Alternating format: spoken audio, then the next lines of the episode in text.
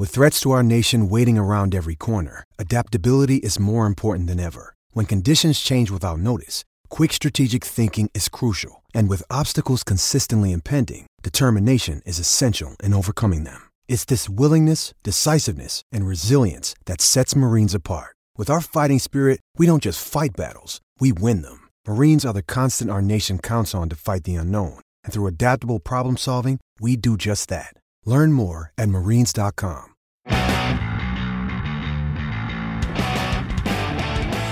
Hello, Devils fans and hockey fans, and welcome back to the Garden State of Hockey podcast. Joining early in the morning here on the weekend because, you know, we never sleep when it comes to hockey coverage, even though hockey isn't really much to cover right now, gotta say. And we decided to dip into our pool of past Devils games, Devils legacy wins, uh, some playoff ones, some regular season ones. We chose a playoff game this time from a season that we've already covered on this podcast, but we covered a game that took place, what was it? Two games before this one, it was the game seven between the Devils and the Florida Panthers. And John Fisher is joining me to break down today game two between the Devils and the Philadelphia Flyers that took place. I don't remember if it was still the Wachovia Center. Uh, no, it was the Wells Fargo Center already in Philadelphia. Correct. You are absolutely correct. On May 1st, 2012, it was starting at 7:40 Eastern Standard Time or Eastern Daylight Savings Time. It, it look, it doesn't matter. It was 7:40 in the evening at the Wells Fargo Center. Over 20,000 in attendance, all most of them wearing really hideous orange uh, jerseys or the playoff T-shirt that said "Great Balls of Flyer." Mm-hmm. Needless to say, Dan, it's yet another example of why I regard them as the second-rate rivals and not our hated second rival. well, so let's give a little bit of context. And we gave a lot of the context of the 2012 season when we talked about that Game 7 win.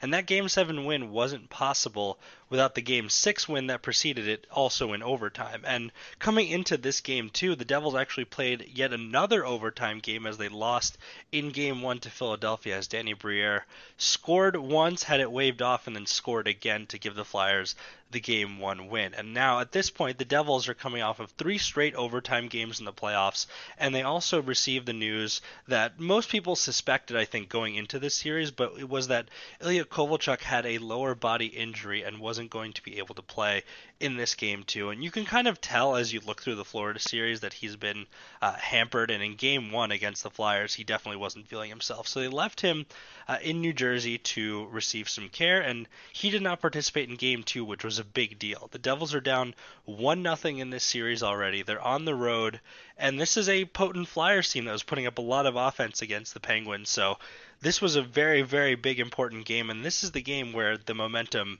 really swung in the series. And watching this back, you can even tell the period in which the momentum swung in this series.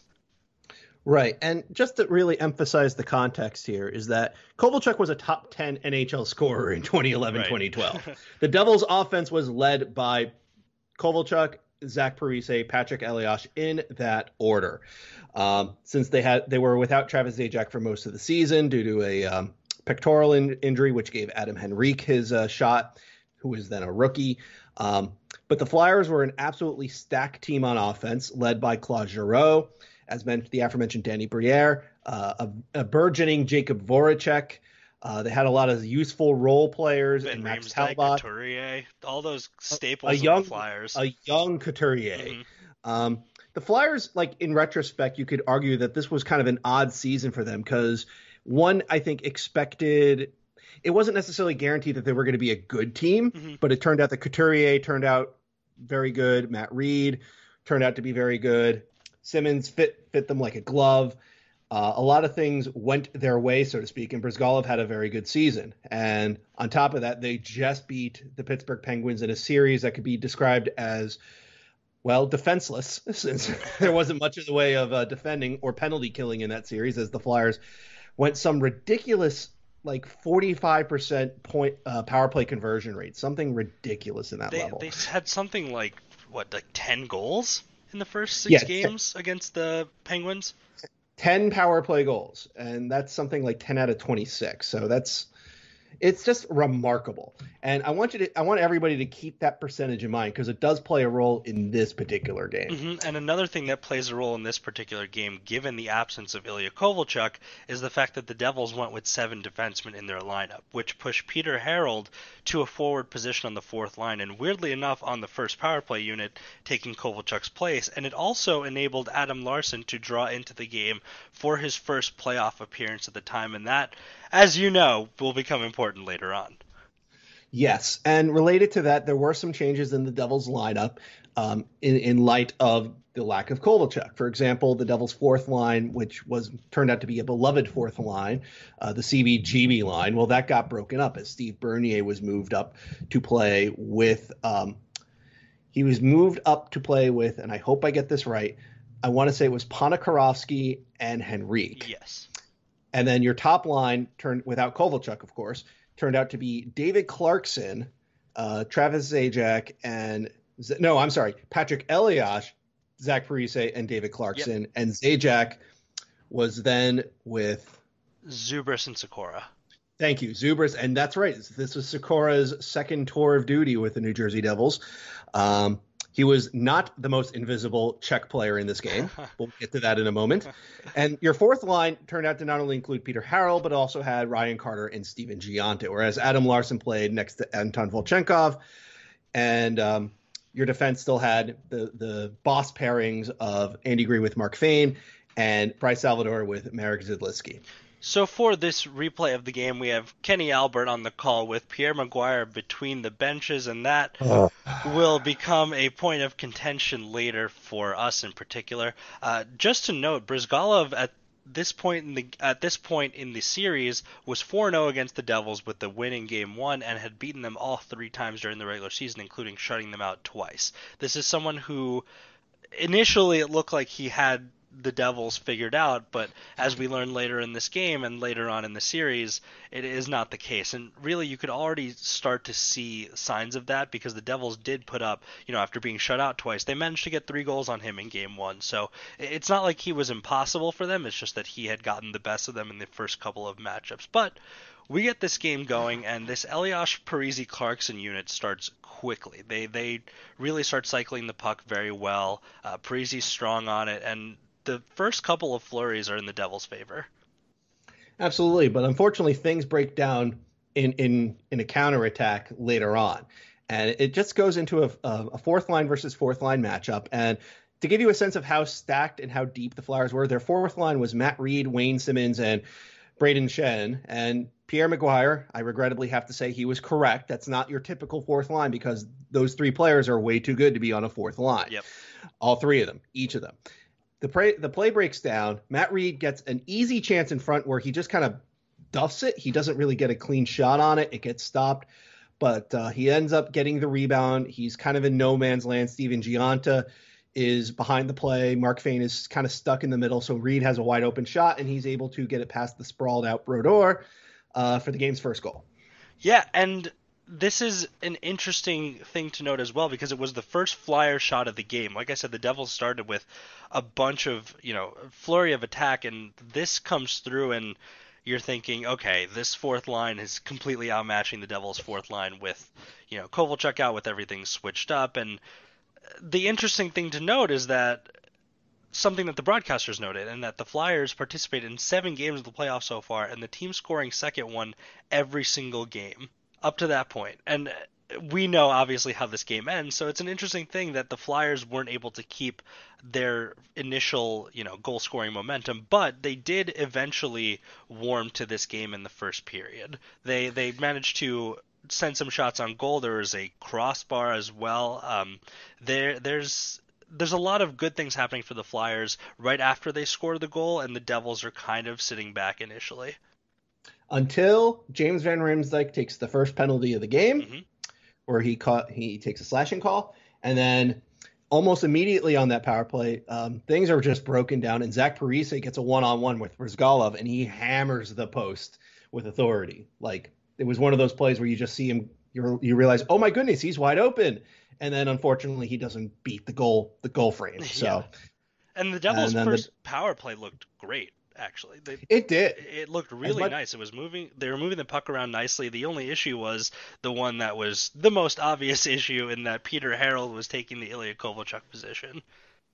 Right, and obviously the the Flyers penalty killers targeted that, and as you would. I mean, it's not only a player that's normally not playing that position; it was a player that normally doesn't play forward. Mm-hmm. You know, it is interesting to point out that even back in 2012, you still saw the one-three-one from both sides. In fact, the Flyers tended to play in this format too, where that was, you know, that formation of power play tactics has endured for the better part of the last decade and we even got to see that back then, even with even with the Devil sticking Zajac in the bumper in the middle of the in the middle of the formation and sticking a big body in front. I believe it was Zubrus in some cases, mm-hmm. or Clarkson. So yeah, but Peter Harrold, obviously he was just put there to give him a different look, and the Flyers took that look. Yeah, and, and there's a lot of uh, you know victimizing Peter Harrold. The Flyers got some opportunities shorthanded as well as Larsson was pretty fortunate to have a two on one go off of him, but it was getting very close. So the the Flyers, while they weren't getting too too many shots on goal, they were finding some good lanes and good opportunities, and yes. the Devils weren't really punching back initially.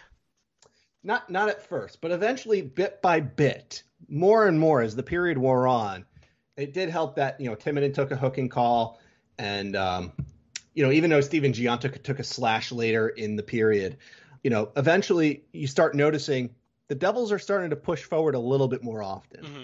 They're getting a f- little few more opportunities. They're starting to quote unquote buzz a little bit more. And the next thing you know, the shots become even at 9 9, and then it becomes 10 9, 11 9, and, and so forth. I, the Devils definitely ended the period in a much stronger position than they did at the start of the game. And truth be told, you know, Brodeur did his job. He stopped all the other shots except for Read's second attempt. You know, so it was one nothing. And it would it would have been an otherwise okay end to a road period coming off a playoff loss if it wasn't for Bryce Salvador mm-hmm. deciding to staple a flyer to, to the boards literally at the end of the period to deny him a chance of playing the puck, which is you know textbook interference. Yeah, so the Flyers with their already potent power play get another opportunity that comes with a full two minutes with fresh legs after the intermission. Again, mm-hmm.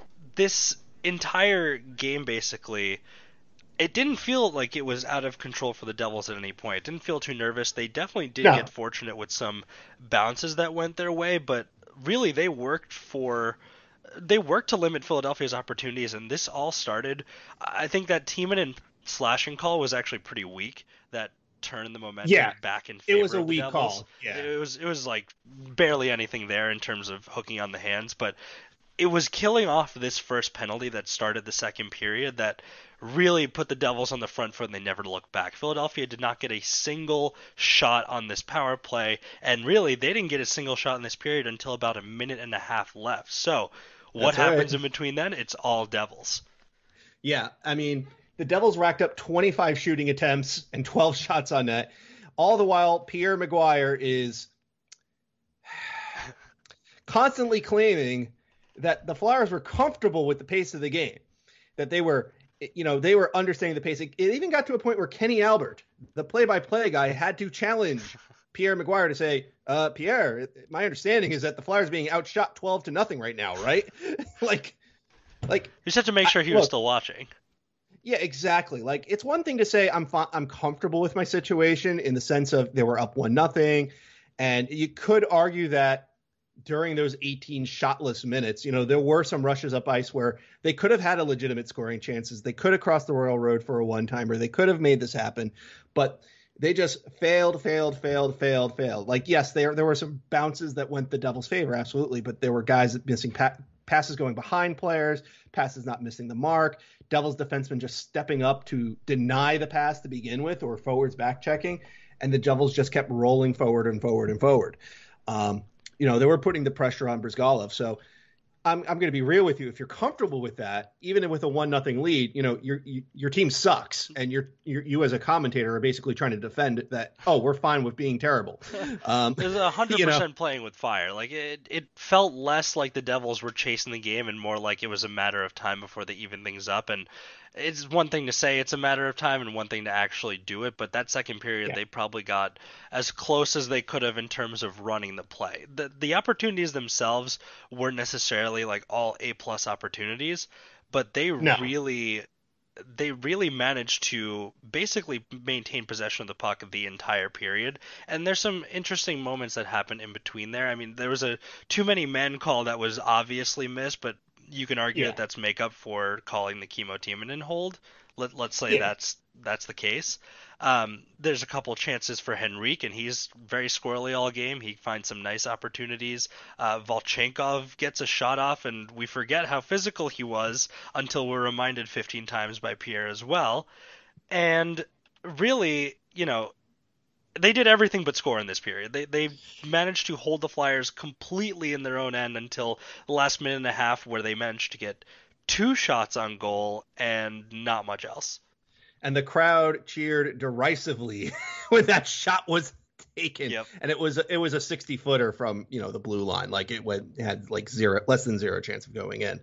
Like even the fans were upset. Like you know it's bad when your team is leading in a playoff game at the end of the second intermission and you're getting booed off the ice. I mean they understood that Bryzgalov was the man, and he was. It was basically him all period. And um, ironically, the best save of the period did not come from Bryzgalov though. It came from Steve Bernier. Yeah. And uh, Carter, and, and, this was a criticism I wrote back in my recap of this game in 2012, which you can see, of course, on the site, is that um, the Devils I felt were being a little too cute, a little too clever with their scoring situations. Like there were plenty of situations where they don't necessarily make the most optimal pass, or they decide, you know, I'm going to shoot this puck from 40 feet when even though I could take a second to skate 20 feet closer and take a better shot.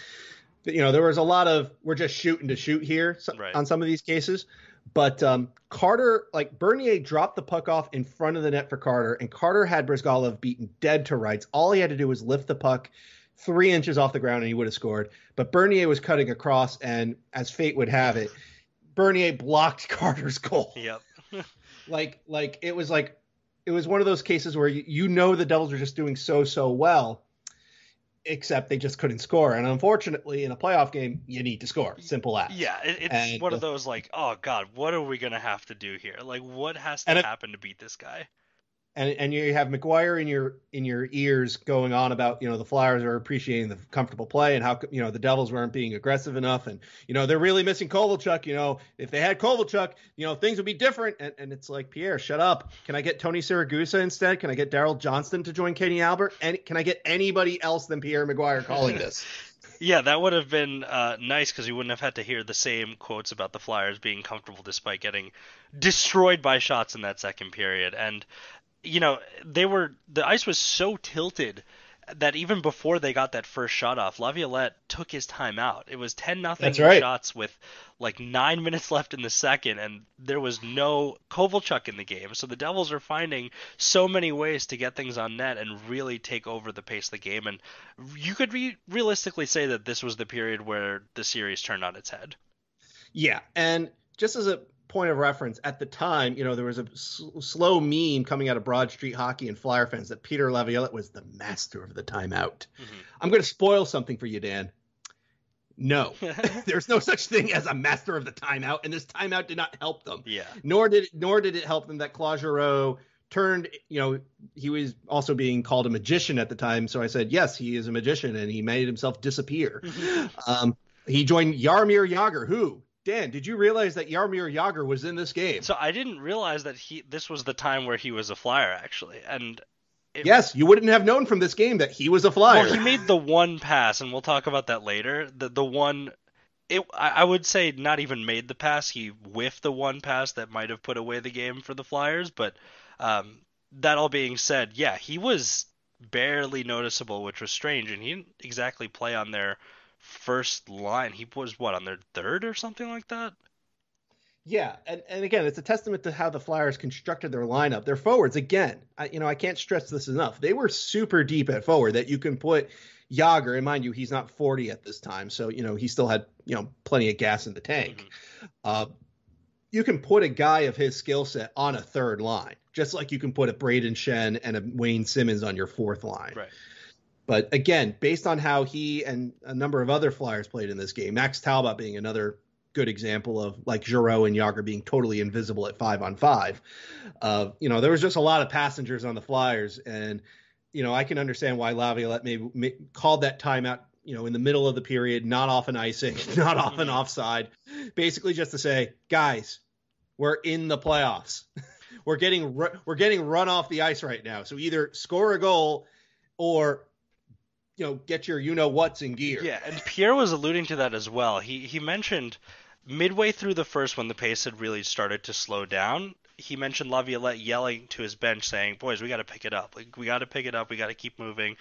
And uh, it seems that the message was not received, but it took it didn't even take you know that length of time in the period. It took a penalty for the Flyers to actually um, produce their first shot of the second. So it, that's right. Adam Hen- Giroux slashed uh, Henrique, and then Henrique retaliated. Yep, and he slashed his like, stick right out of his hands. Well, yeah, and that's always going to get you a call. Right. Like that's like that one's easier obvious. to see. Yeah, exactly. And it was one of the few bad things Henrique otherwise did in an awesome game where you know he played over 21 minutes.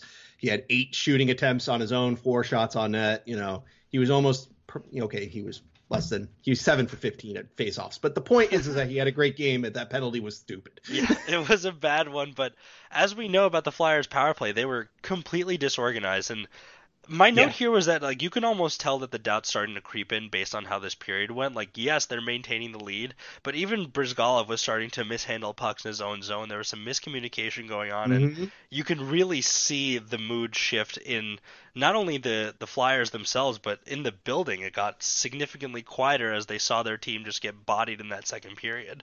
The the only yeah, thing exactly. that wasn't in the Devils' favor was the score. Exactly, and it's a testament to how well the Devils as a whole played. Like this was the period where you saw Marek Zidlicky. Now, for those of you who don't remember, I would I would describe Zidlicky's game playing style as a gambler. Uh, defense is not a thing he likes to do. He likes to gamble. We call man. it high event. Yeah, high event is the is is the technical analytic version. Gambler is the more like you know best way I could sum it up. He he's the guy who says, okay, I'm playing blackjack and I just got a 10 ace. You know what? I'm not taking the insurance. I'm seeing the other the dealer has a black ace as well. I'm going to go, you know, I'm going to go pinch in here. I'm going to make this play happen. And just like in gambling, when you're when you're winning, you feel like you're going to win forever, but when you're losing, it feels like you're never going to win. Mm-hmm. But this was a night where Zidlicky was he was winning blackjack. He he was uh, beating the dealer. He was stacking the chips. All his pinches, all his times to step up. All his movements with the puck were absolutely perfect. It was it, this game was an example. While he was pointless in the game, this game was a great example of why Zidlicky had, you know, he was getting 20 to 22 minutes per game. Mm-hmm. This was also a great game for the Greene Fayne pairing that did that shut down a lot of the Flyers' offense before they could get a shot off. I think Pierre McGuire literally turned into an Andy Greene fan like near you know early in the third period, uh, which hey, I'm glad he got on the train because Greene and Fayne was legitimately, you know, a top tier pairing, despite not, despite you know, Greene being an undrafted defenseman and Fayne being a fifth rounder that got his shot during the John MacLean era. Um, yeah, Pierre was, you know, kind of dribbling all over himself, talking about undrafted players. When he was talking about David Clarkson, how great of a season he yep. had, and it's almost like you can tell that he notices Andy Greene and is like, "Oh, who's this? Hello." Yeah, oh, he made a great play, and I've never heard of him, and he and, and he's thinner than I am. Like, gave him the eyes. Give, give him the big up. Volchenkov had a very strong game next to um, Larsson. Mm-hmm. This was a really good game, in my opinion. Like a lot of players stepped up in this second period and would go on to continue their good play in the third period, which helped lead to the decisive result that we saw at the end of this. And I just wanted to highlight them that it, as you said, Dan, it started in this period, yeah. the scoreless period. Not it didn't happen in the third period of wonder and excitement. Right. And so let's take a quick break before we talk about the third period of wonder and excitement because there's a lot more wonder and excitement this period than there has been in the game uh, up to this point. So we'll be right back after this word. All right, welcome back, and we rejoin in progress. The shots, as it stands now, are 25 to something like 12 or 13 for the Flyers, um, 25 for the Devils, 13 for the Flyers, 12 for the Flyers, maybe. I don't know which one it 11 is. for the Flyers. 11 for the Flyers. Okay, so it's even less. It's not even that much. It was uh, 12 to 2 in that second period in favor of the Devils. And we, as we mentioned, the Devils have pretty much wrestled control of this game entirely from the Flyers. And there was a possibility that this may not, this momentum may not have lasted, as the Zidlicky that we were praising immensely before took an offensive zone elbowing penalty. And Yeah. the ridiculously impotent Flyers power play hits the ice again, and the Devils' best regular season power play, or sorry, penalty kill, Penalty kill. completely shuts them down. Well, you have to give a lot of credit to Scott Hartnell. Now, for those of you who are not aware of the Philadelphia Flyers, they have a long tradition of supporting and highlighting character players, Mm. players with toughness, Dan, Mhm. players with grit. You know, none of these, you know, s- you know, little weak, wussy little skill set players. We're talking about men, Dan. Yep. And Scott Hartnell was a man, and he, and like a man, he got his sti- he lost his stick, and he saw Travis Zajac starting to skate away on a shorthanded breakaway, so he grabbed his stick in, in plain sight of everybody, and like a man, he went to the penalty box to end his team's power play to give a four on four situation that would turn out to be very good for the New Jersey Devils. Yeah, he less so grabbed Zajac's stick and more so borrowed it without his permission. uh, he was like, "I lost mine. Can I get yours?" As if this four on five opportunity that was developing for the Devils wouldn't be the most obvious place to call a stick just suddenly going missing from one of the pen- penalty killer's hands. And so we end up with this four on four um, opportunity that four on four moment, I'd say. I guess it's not really an opportunity because it's still even strength, but it ends up being an opportunity for the Devils as Zubrus. Um, he he leads this initial rush. He does a power move towards the net and doesn't see Peter Harrold just furiously calling for the puck.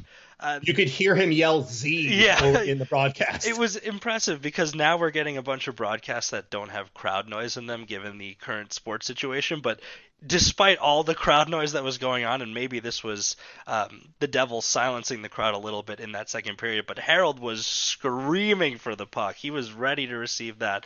It didn't matter in the end as that play eventually develops into a dump in, you know, the force in from Zubrus and the puck eventually another shot from the rush goes uh I think it's from Harrold and it goes to Zubrus and Zubrus drops it off to a Larsson that's pinching in a la uh, the advice of Larry Robinson and Larsson puts it short side glove side and the Devils tie the game up and all that effort is suddenly yielded a situation that's very favorable to New Jersey if they can carry this momentum forward. Right. And I want to give a special shout out to uh, Briere and Van Riemsdyk on this play because just after Peter Harrold took the shot, both of them started pushing forward as if they were going to try to catch Adam Larsson in a two on one. And thanks to Zubrus and Timonen, and Zubrus was bodying Kimmo Timonen here. Like, you know, you know, so Harrold's shot is low. Bryzgalov stops it. It, cut, it cuts through the bodies, and it comes because it comes out the way it does. Zubris is like in the perfect positional, in the perfect physical position to basically box out Timonen because Zubrus is a big dude. Right. Like he, the Lithuanian freight train is a legit six six, you know, two twenty, you know, big stack of man meat. You know, you're not going to just get past this guy when he's boxing boxing you out. And he deftly, deftly, Dan drops a backhanded pass to put Larsson in total space. And because I because Briere and Van Rims like pushed forward early, that's why Larsson was able to feel comfortable to pinch up like he was Marek Zidlicky. Mhm. Take that step up into the circle and fire a beautiful shot past Bryzgalov. And even though that only tied up the game, you could tell, in especially in retrospect, you could tell that was almost like a, a like a stomach punch to the Flyers. Like they were just doubled over after that goal because oh yeah, they just did not do much of anything after that. Yeah, and if you thought that the momentum was very lopsided at uh, you know before that, it's you'd think that the Flyers would try to counterpunch, would try to you know get a little energy from the crowd going back. No, the Devils continue to absolutely buzz around the Flyer zone. They're completely pushing the pace, and Simmonds does get an opportunity a little uh, you know five minutes ish into the third, but the the de- bounces are going the Devils' way off the boards. Bryzgalov looks completely unsure of himself handling the puck. Brodeur is basically after that first period just pitching a tent in the Devils' zone, waiting for things to happen, and the Devils you know, they they keep up the pace, but at some point they have to realize that listen, we've just played three overtime games. I don't know what the fatigue factor is. Three overtime games in a row, rather. I don't know what the fatigue factor is like. We have to get at least one more because you never know what could happen in overtime. They could have bodied them the whole game, and then the Flyers get some silly goal, and all of a sudden it's over. Yeah, Exactly. And that's always the big concern with, especially given the situation with the series. You know, the playoffs are the ultimate results oriented, you know, part of the game. Mm-hmm. It doesn't matter if you outshoot them, outplay them, control the ice. It matters. Did you score? Did you? Because uh, uh if you didn't, you know, you go into the Prudential Center down two nothing in the series and everything changes. Mm-hmm. Thankfully, the Flyers did not counterpunch or rather they did not counterpunch effectively and the devils kept going. Henrique had a great opportunity in the slot that he got denied on. Um, but you could tell the you know the flyers were basically they were discombobulated. Mm-hmm. like they were just disorganized. Like it was it, like in a one-one game like in retrospect i think laviolette probably wished he had his timeout then. Yep, because he probably say. that would have been that would have been the best time to say hey guys it's one-one. We're not down you know four-one yet uh, spoiler alert, the final score of this game was 4 1. Uh, but, you know, relax. You know, you got this. Just start putting some good good things together and, and, you know you'll build things back. You guys this is the second round. You're not a bunch of scrubs. You know that would have been the message i would have given if i was peter laviolette in that situation. But he burned his time out in the second period where nobody li- apparently listened to him then. And he didn't get listened to very well in the second intermission. Uh, lord knows whatever he said. And um, so the Devils just keep knocking on the door, and we finally get another breakthrough. Yeah, and this happens very quickly. It happens off of a face-off, basically, as the puck is uh, initially pushed towards the net. There's Couturier wins the draw, but then Parise yes. kind of outmuscles Grossmann, and Coburn stick breaks on the back end of all of this. And Parise yeah. finds himself right in front. Instead of what I assume he was going for in terms of a shot, he finds Clarkson, who is completely open. There's at least three flyers standing around doing nothing, and Clarkson and Coburn without a stick. Exactly, yeah. and Co- Coburn trying to do the best he can without a stick. You're right, but um, Clarkson follows that in, and we get the pretty iconic shot of Clarkson landing on top of the net, almost in a crowd surfing fashion as the Devils take a 2 1 lead. And this wouldn't be the first time that Clarkson scored a silly goal against the Flyers this series, but this would be arguably the most important one. And just as importantly for Clarkson, this was his first goal of the playoffs. I think people forget that this was the season where Clarkson had 30 goals. Mm-hmm. Like, if you're wondering why Toronto paid him a ridiculous amount of money, mm-hmm. ludicrous money, on a ludicrous contract. It was partially because of this season. So the fact that he was goalless throughout the entire Florida series was shocking, considering you would expect your 30 goal scorer from the regular season to be, you know, a little bit more on the score sheet. Mm-hmm. But this was a classic example of a bang bang play. It was a perfect example of how hard of a worker Parise was back then, and to a degree still is. But like he's older, and now he's on Minnesota where they may not work so hard. Mm-hmm. Yes, that was a shot at the Wild. Take that. Please, please, please, um, please lose to Vancouver. By the way, um, but more seriously though, this was the definition of bang bang play. Like, you know, you you run this play ten times, you may get ten different results. But this was the one time where the puck was perfectly hit off of Clarkson's stick blade. It beats Bryzgalov clean. Uh, Bryzgalov did not have much of a chance and of course, because it's David Clarkson, he's kind of out of control with the skating, so he just piles into the goal frame and gives us an iconic uh, goal celebration with Parise literally hugging him while he's draped over the uh, the water bottle. Yeah, that one felt real good. That one was the moment where the entire push that the Devils had had up until this point felt vindicated. They they really took this lead and you know, even more credit to them at that point. They did not sit back on it. It was 31 to 18 in shots on goal with about 7:38 left in the game, and this Parise Elias Clarkson line was buzzing yet again. But it's not them who end up scoring the backbreaking third goal. It's actually Travis Zajac and a Stephen Gionta shot goes to Zajac as he falls. Apparently, everyone is really interested in how Stephen Gionta falls because three Flyers are staring at him in the crease as Zajac takes a wraparound, is basically unchallenged by Bryzgalov himself as well, and he finds an entire open net with a backhand to make it three to one New Jersey. Well, you have to give a lot of credit to Dainius Zubrus because he was also crashing the net at the same time. And again, you know, six foot six, you know, six foot six, 220 pounds of man meat and so forth, you know, draws a lot of attention more so than the barely five, seven. I don't think he even is five, seven. He might be five, six, mm-hmm. uh, Stephen Gionta. But yeah, Gionta just charges the net here, gets a close shot. His shot is actually blocked by a flyer. It actually didn't get to Bryzgalov. Um, but Zajac was also charging that he gets a close shot at the right post that Bryzgalov stops. The puck fortunately bounces right back to Zajac in such close quarters. So Zajac just continues his momentum to go around the net and wrap it around, while you know Gustafsson is just like, I'm gonna try to catch you, but I'm just not forget it. It's just not happening. And this is just another example of how completely out of sorts the Flyers were because nobody in orange was at the left post. Like mm-hmm. you see the Gionta was cutting to the right. You saw Zajac going down the right. You see Big Z coming down the middle. Logic dictates that you have somebody on the back end to prevent what Zajac would have done. At least have a body there, so if he's going to do it, make him, you know, you know, make him feel something. Yeah. That, that was my hand, you know, my fist hitting my hand as, as a representation of what I'm talking about. uh, but emphasis. Good but radio. No, nobody, but nobody was there. Absolutely nobody was there. And Zajac scores a lovely looking wrap wraparound. It was his fifth playoff goal. He's the only Devil to have not scored his first playoff goal of the playoffs in, in this particular game.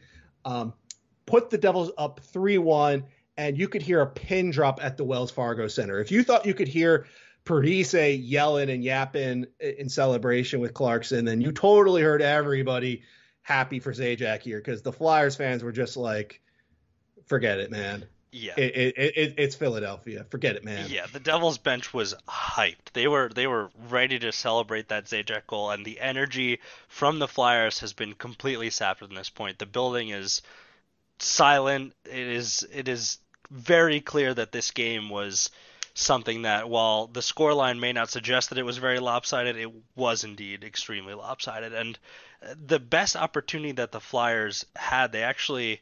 Um, Dainius Zubrus took a penalty with about five minutes left, and in order yeah. to, maxim- I don't even know what the penalty was. It was called interference, yeah. but I've watched it, and even back in 2012, I'm like, I don't know what this penalty was. Yeah, and it was definitely a weird one. I, I don't, I don't know what they saw, but in the at the end, it led to a very fun stat, in, that is a Bryce Salvador shorthanded goal.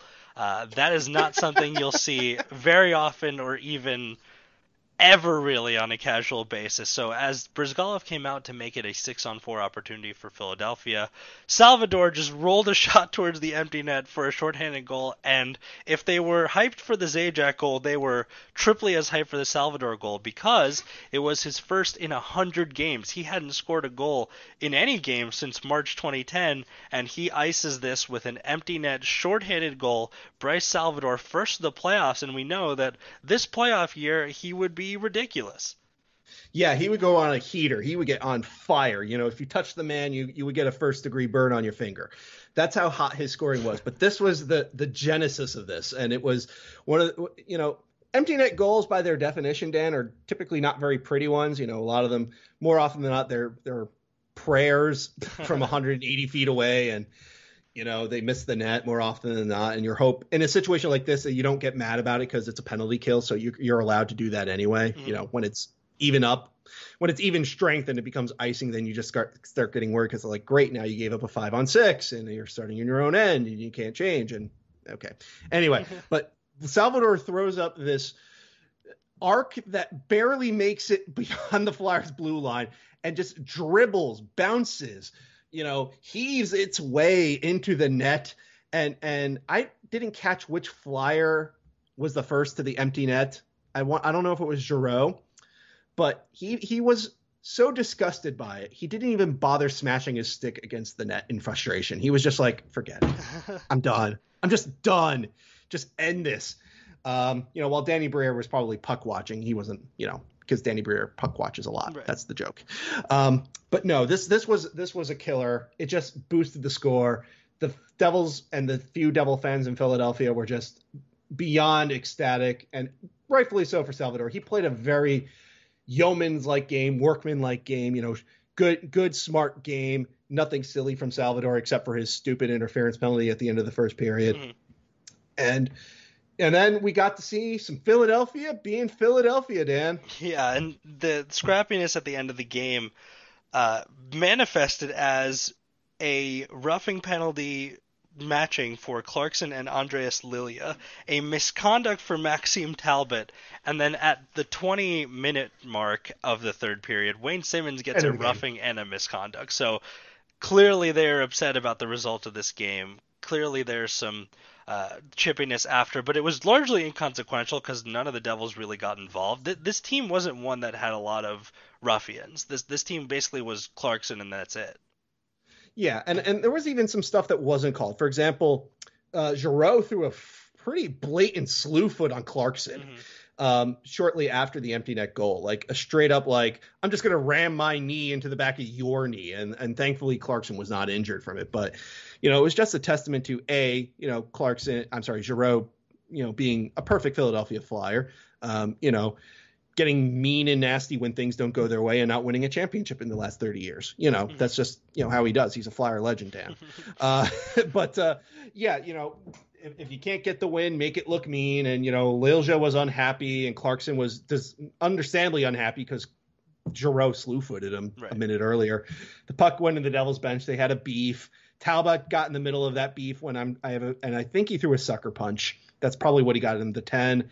And then Simmonds got his two and a 10, presumably for throwing a hit at the end of the game and lipping off to the ref. Mm-hmm. You know, I think the rest just wanted to make a point to say, look, that was stupid. Get out of here. Yeah. And it um, was, it was so, you know, the Flyers the narrative surrounding the Flyers in that playoff season was about how much they frustrated the Penguins and how much they physically intimidated them. I think yeah. because the Devils generally avoided engaging with them on situations like this, like it was literally just Clarkson that they were all going after. He got under all of their skin extremely quickly and you know, none of the other Devils really engaged with any sort of chicanery like this. You know, Brodeur yeah. maybe a little bit because at this point he had seen it all, but other than that, I, I don't think the Flyers were able to effectively get in the Devils' heads that way, as they just kind of kept things down low and this was a needed needed total team effort without Kovalchuk. I mean, he made such an impact on that team and on that playoff run that this game was something that it was essentially do or die without him. Do you get too demoralized to, uh, you know, play well at home, worrying about the status of his health, or do you win this game and hope that he can come back, but know that you can win without him? And I think this proved to a lot of members of that team that they were so much deeper than just their star players. Yeah, and and one of the results of this series as a whole, you know, looking back at my, what I what I've written on the site in 2012 and what other fans on the site said in 2012 is that one of the big reasons for that was the game plan. Mm-hmm. It was the coaching. This was a series where Peter DeBoer basically coached outcoached Peter Laviolette out of a paper bag. Mm-hmm. Okay, that's a terrible metaphor, but go with it. The point is is that DeBoer put together his plan such that yes, they didn't have Kovalchuk for this game, but you know what? We're going to stick to this. We're going to continue to be aggressive with a two man forecheck. We're going to continue to um, push forward on the penalty kill, even without Kovalchuk, because he was a regular on the penalty kill back then. Mm-hmm. You know, we're going to continue the same style of play that, you know what? Yeah, Peter Harrold on the wing on a 1 3 1 power play looks awkward, and it was awkward. But at the end of the game, you can't sit there and say that Peter Harrold had a bad game. No. Like the dude had four shots in, in under seven minutes of ice time. You just wanted him to fill a spot not not do anything stupid, move some pucks around, job done. You know, he was present and, and not a detriment. That's all he had to do. Correct, and it's a it's a testament to how well the team performed. Um, I'm sorry, it's a testament to how the coaching took care of this game that the team performed as well as they did in total, and especially after that second period. Because you know, believe it or not, Dan, you know, at the time I was still concerned that as a fan, you know, the Devils did everything but score in that second period. Mm-hmm. Your concern is it's one nothing. Maybe Philadelphia gets their minds right and starts playing a hockey game. Mm-hmm. And you know, you lose the game in the third period, or you fail to tie it up in the third period because the Flyers tighten everything up. You know, there was definitely a real concern that you know that second period was your shot mm-hmm. and you didn't score on it, but it turned out thankfully the Flyers continue to play a bad hockey game, and the Devils continue to play a good game. They didn't get demoralized by not scoring. And again, I credit the coaches as, as much as I credit the players. That 2012 theme was resilience. It was resilient to get out of that first round with two overtime wins when trailing the series three to two. It was resilient to uh, play this game so well, uh, despite giving up the first goal. But to play this game so well without their best player, really, you know, I, I, think captured the spirit of that team better than any other game in that run. Um, I, I, think you know you can make a couple of arguments for games against the Rangers where basically they had a similar narrative in terms of the game, but Lundqvist managed to outduel Brodeur on those nights. But it, uh, with all this being said, you could really see them start to come together and uh, show the capabilities they need for a deep run by beating this Flyers team without Kovalchuk. And so that 4-1 result that happened way back in May of 2012, May 1st. Uh, that's that's our game for the day and as usual, once there are updates on, you know, concrete updates we want to say. Once there are concrete updates on any sort of um, developments within the NHL labor talks or the return to play format or anything regarding trades or transactions, we'll be sure to have it. But We'll also be sure to let you know if we're watching a game off the top, and we'll link it um, in the post that has the podcast as well. So, John, anything else to add before we uh, let the people go for the day? Uh, not at the moment, Dan, but I'd like to thank all the people who continue to listen to us um, amid a very, very long off season. Mm-hmm. Make sure you keep an eye out for information. Make sure that you don't tweet about things prematurely, and also make sure you're keeping everyone safe around you and really keeping yourself safe because what's the point of watching hockey if you're not well enough to watch it? That being said, thanks for joining us on the Garden State of Hockey podcast. We'll see you guys next week.